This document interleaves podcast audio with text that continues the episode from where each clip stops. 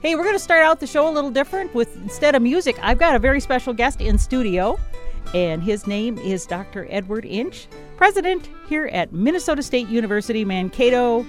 And this is the one we could have him come in the studio, so we're pleased to have him.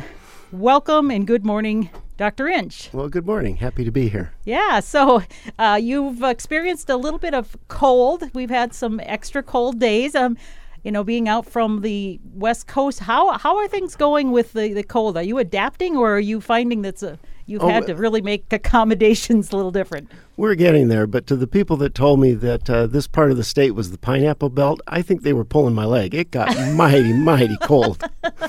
Oh yeah, I have a son who loves to uh, downhill ski, and he's on the the uh, East High School t- ski team. And when you go out there and, and it's 25 below with the wind chill, man, it's it's cold. it's Oh, yeah. cold to watch that. So hopefully That was bracing.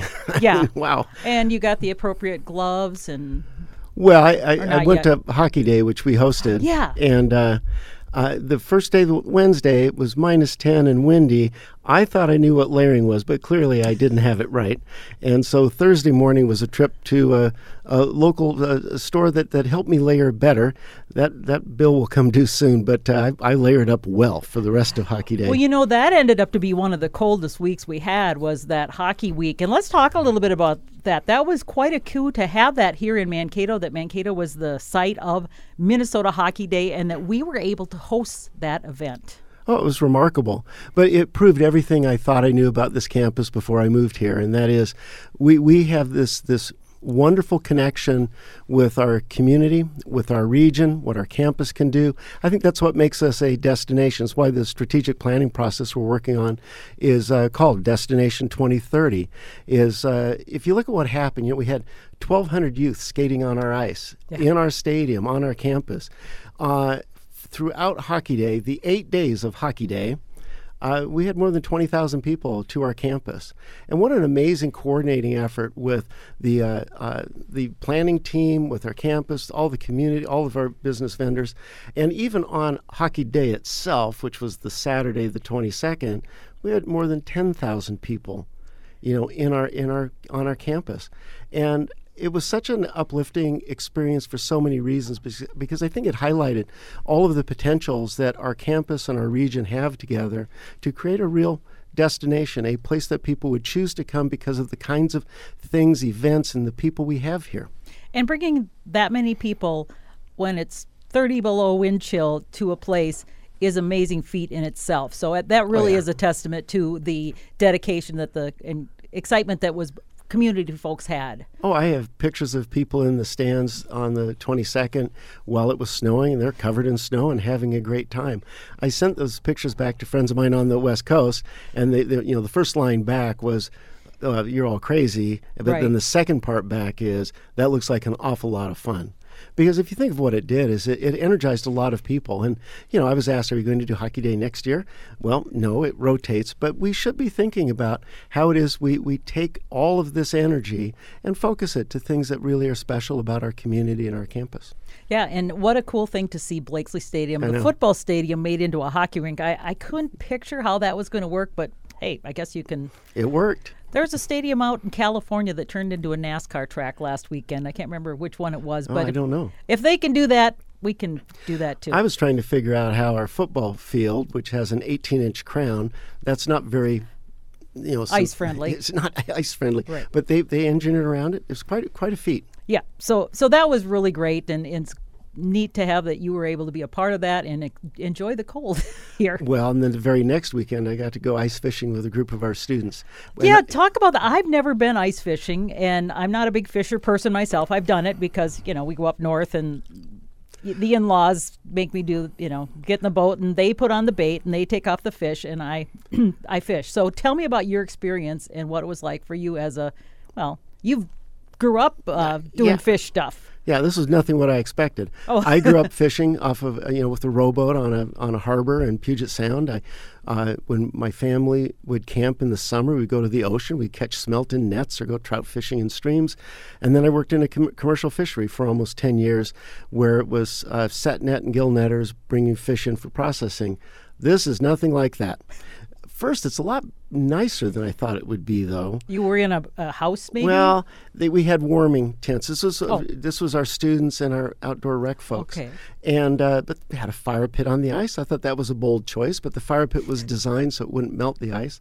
Uh, little uh, little stove. They, so students were having marshmallows and hot chocolate, and it was a very lovely day, and um, it was fun. I'm probably still not going to be a big time fisher anymore because my decade of commercial fish sort of, you know, beat that out of me. But uh, it was fun being with our students catching fish, some for the very, very first Did time. Did you catch any? No, I, I let the students fish. Oh, I watched the students fish. That was fun, and they'd pull up their. It was good. Which lake were you on?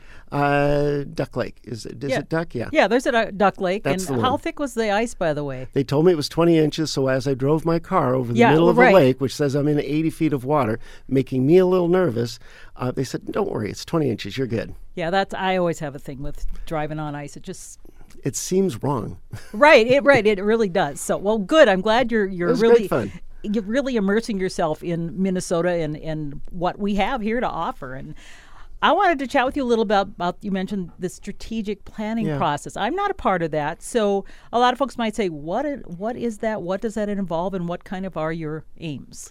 No, that's a that's an important question. So we are drawing out this planning process over a couple of years because I want to make sure that we have had a, a ample opportunity to have conversations with the key stakeholders for the campus. So when I began my uh, time here, and I started with the convocation speech last August, uh, we debuted a, uh, a tool that allowed community participation and ideation to bring ideas together.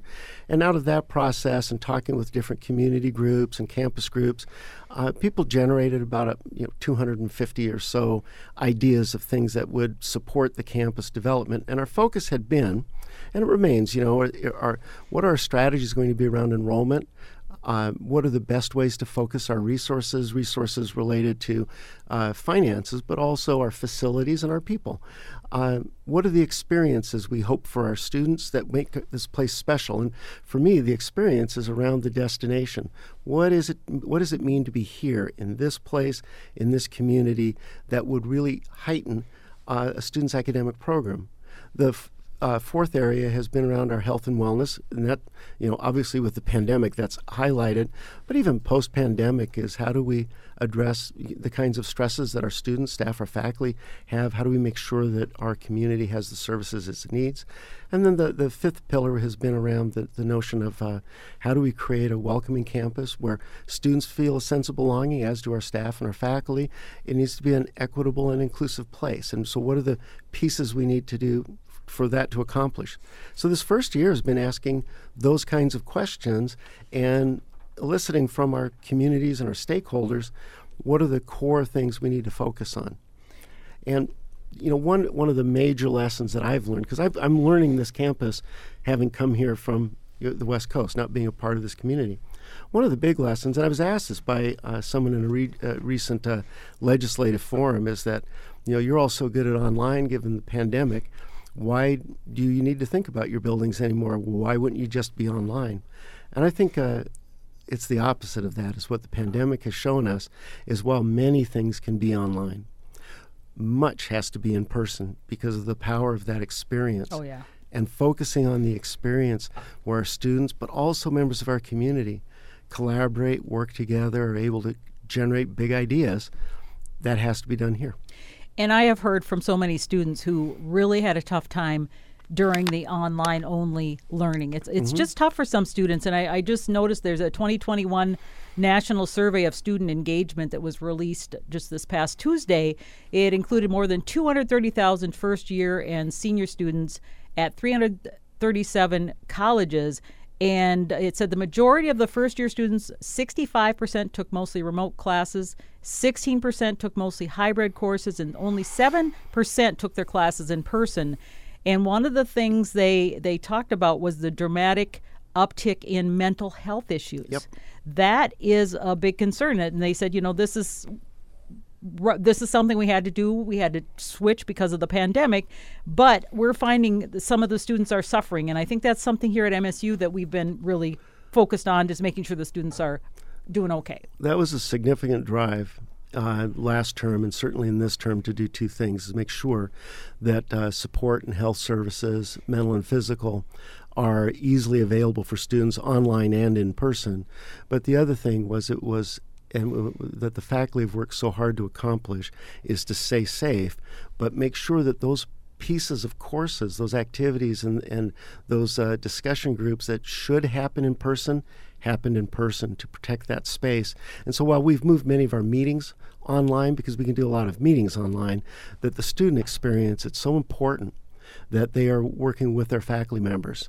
And I'm very appreciative of our community, our faculty and our staff who are here, making sure that those pieces happen even when we're doing other things online. Because we know that if we go all back online, there is a learning loss consequence, mm-hmm. and there's also a consequence of how many students continue. Our retention rates last year, so retention is year over year, how many students come back to finish their degree. A lot of students dropped off. And now we're seeing that begin to come back. So from fall term to this term, our retention rates are back where they were pre pandemic, that they re enrolled. And we're hoping that that continues to be the trend as we work to, to make sure that our students can complete their degree. Well, and that's the other thing about retention. I know also, there was also a study that talked about retention. Mm-hmm. This is a new report from the National Student Clearinghouse Research Center found that the six year college completion rate hit 62.2%, but um, they're saying it's really too low for underserved students. So I know that we're that's an area where uh, we're also working to improve. It is, and uh, one of the things with the strategic plan piece too that's important is uh, we're working to link our efforts with our community. And so part of that, and I spoke with the head of the Diversity Council yesterday, part of that is making sure that it's not just our campus that is inclusive and welcoming, it's our region. Our students need to feel, as do our faculty and staff, that we're connected, that we're supported, and that this region is one that is supportive of, of all of our different communities that are going to come here because the demographic data we have would suggest that over the course of the next 10 years, traditional age 18 year old students will, be in, will begin to decrease more significantly than they have now. But we'll have an increase of uh, underserved students, we'll have an increase of uh, immigrant students, and uh, I think there's an opportunity for us there. So on campus, the important piece is that we make sure that, and what I've asked all of our folks to do is interrogate all of the rules, processes, and procedures you have. What are the ones that are, are behaving poorly, do not accomplish the goals that we have as a campus? And then what are the pieces we need to put into place that are more welcoming than what we have now? And so those processes are in place now. We're beginning to work on all the different systems of the campus to implement them. And so there'll be some changes that come up over the next few months that I think will be better about helping support our students. Can you share any of those? What might be happening? That uh, or is it too early? Sure. Well, I'll share. Uh, some of the some of them are little things that are that have big impact, and one is I you mentioned earlier that we have students that have more mental stress right. type thing, but we have a lot of different kinds of cases where students uh, uh, have they, they struggle, and so we're working on a project called the Gold Folder that oh. will populate uh, desktops and laptops if it's a university issued machine to make sure that if anybody sees a student that they think might be in trouble. That uh, clicking on that gives you access to resources, gives you places to refer, can give you a live uh, someone that's a, a, live helper for the student, so that a student isn't just left there. And there are different scenarios mm-hmm. that uh, we've modeled where students uh, might have a, a problem, like a student that comes to us who's living in a car in their car well, what are the specific processes to help support that student? Or a student that's that's struggling the night before a major exam and is having real stress issues. Uh, what are the resources available, even even at night? That somebody that sees a student would have access to, just to make sure that we can mobilize all of our people on campus, our staff, our faculty, everybody, that they have the resources to be able to help a student when and where needed.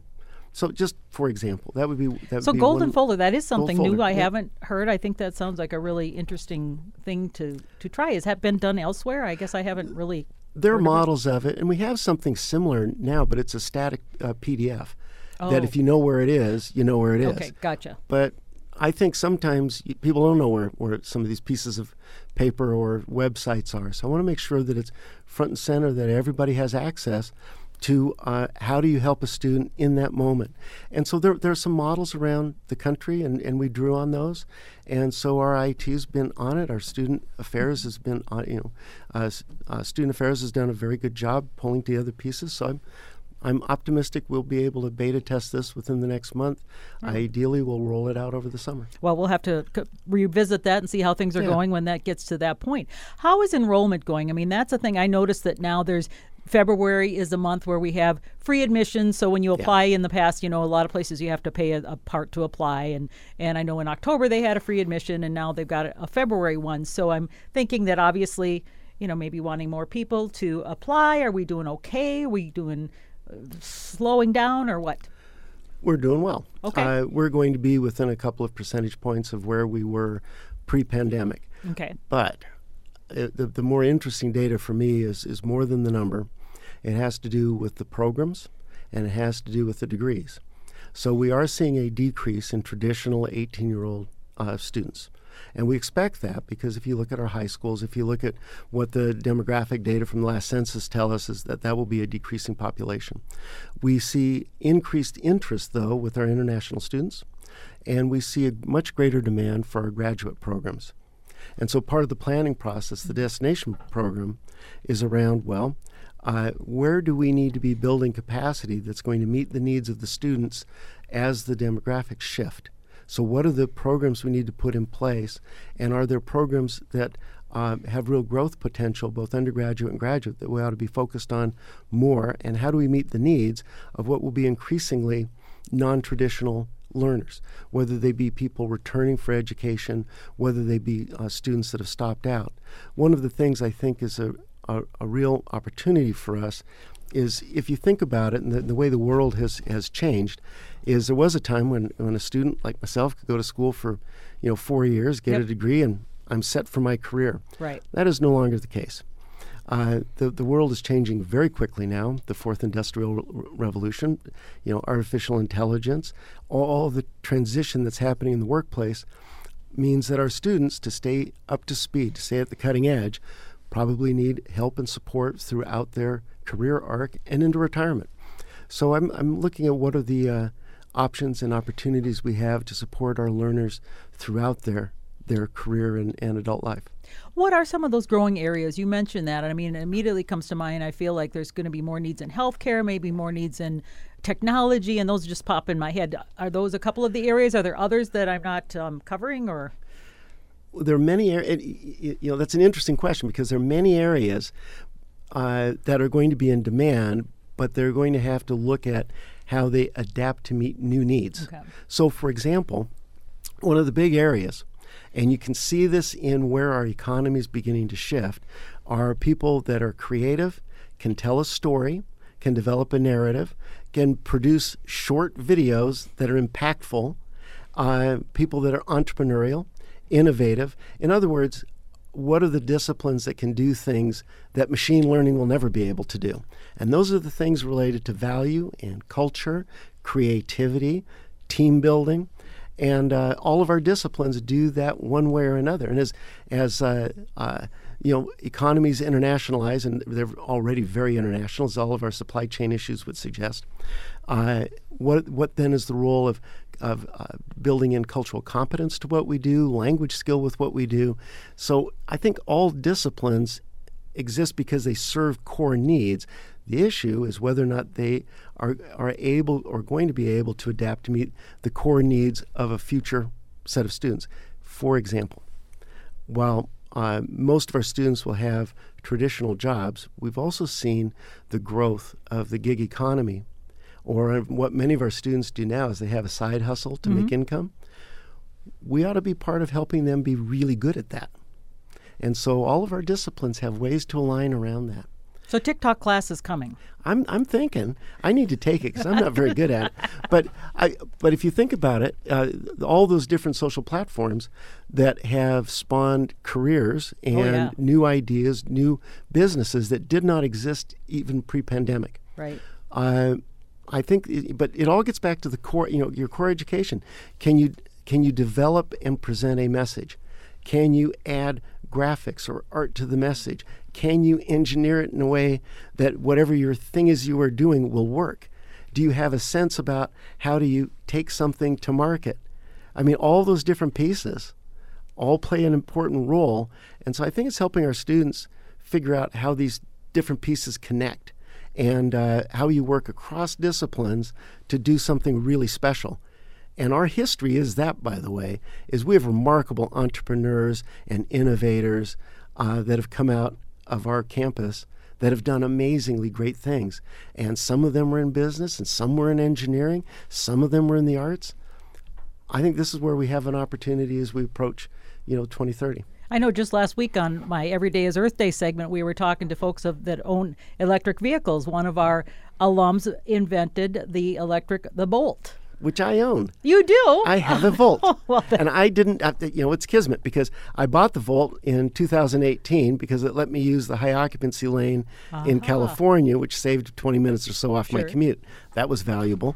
Uh, I didn't realize until after I got this job, it's one of our alum right. designed it. I neat? love my Volt. Yeah, yeah they don't make it anymore, but I really like my Volt. they don't make it anymore. No. Oh well. Anyway, well at least it. They didn't ask me. I think they should. I like the Volt a lot, so well, I drive it. I drive it proudly. I want to switch over to talk about the the legislature. Of course, yeah. that is what is happening now, and you know, there I was looking at the Minnesota state system, which we are a part of. Uh, they um, are asking for nine or 292.9 million dollars in funding in the 2022 legislative session for a capital program to improve the campus facilities, to enhance the ability to serve the more than 340,000 students within this area. And uh, the investments that make up 245.3 million in state financing and 47.6 million in uh, the college and university support. So a big part of that is what they call the HEAPR, yep. and those are the asset preservation, taking mm-hmm. care of our buildings, our roofs, and all those sort of sort of things, which is always important. And in addition to the 142 million requests for, they have a for 20 major campus-specific capital projects, and Minnesota State has one that is their number 10 priority. Talk yep. a little bit about that. Oh, that's Armstrong Hall.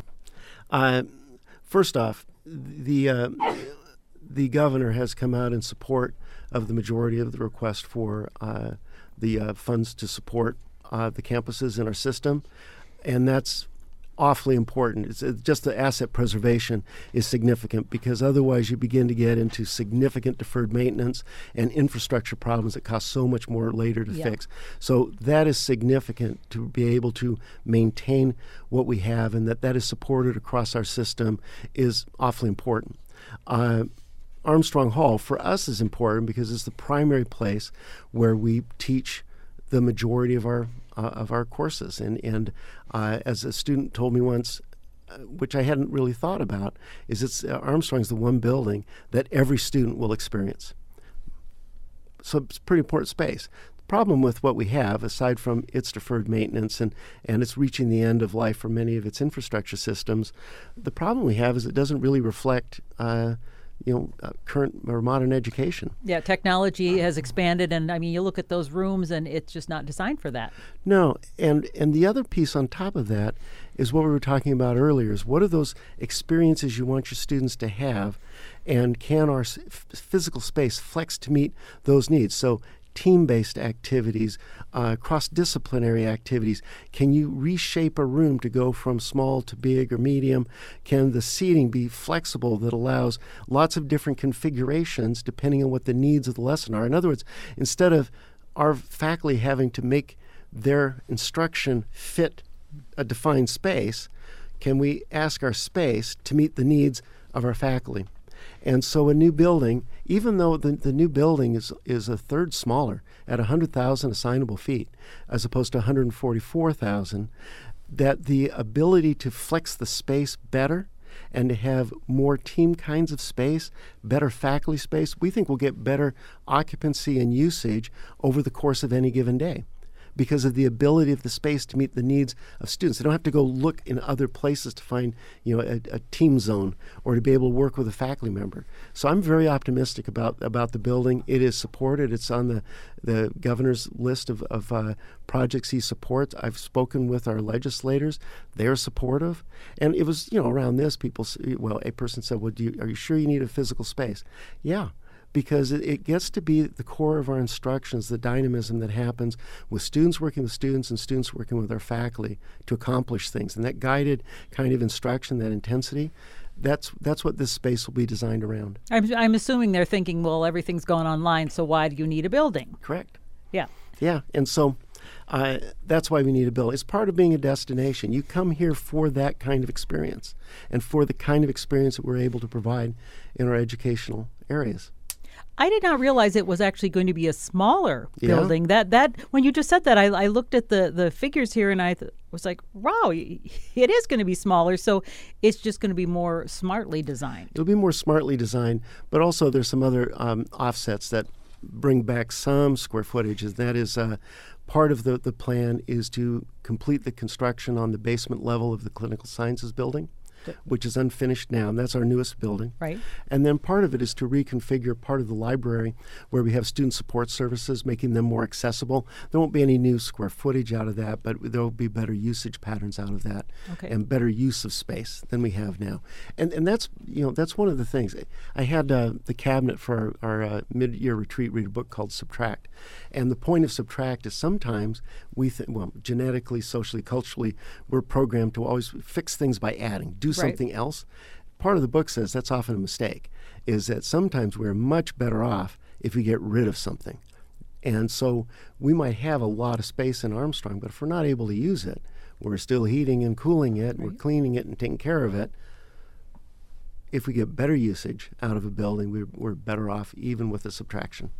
So the ask is for 7.083 million dollars. And what does that cover? I mean, the, the planning, and does it actually include any of the actual work? And what's going to be? Or is this there going to be more asked down the line, or where is what phase is this?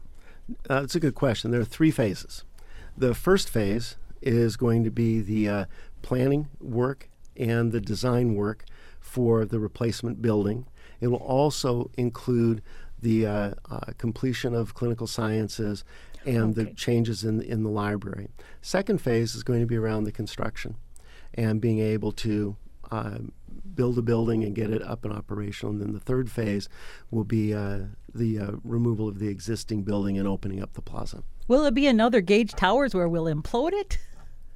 You know, someone asked me that. I, I don't know. I have to look into it. I don't know how you, that building's built pretty solid. I don't know how, what an implosion looks like, but uh, Well, you, for if, that, if you go out in our hall here, there's a picture of the implosion of Gage Towers. Let me tell you, that was a community-wide. Everybody came with their cameras and, and took pictures of that. that, was, a much taller building, wasn't it? It, it was 12 floors. Yeah. So is it, Armstrong's three, I think. So does three floors Well- really get you the same impact? Maybe. Uh, I could be. I could be talked into it. It might not be, and plus it's kind of close to some other buildings that I don't know if they'd That want would be my concern. Yeah, your office. You'll be in your office and say, "Oh, California earthquake." Anyway. Exactly. All right. So, well, that that's interesting. That you know the phases are.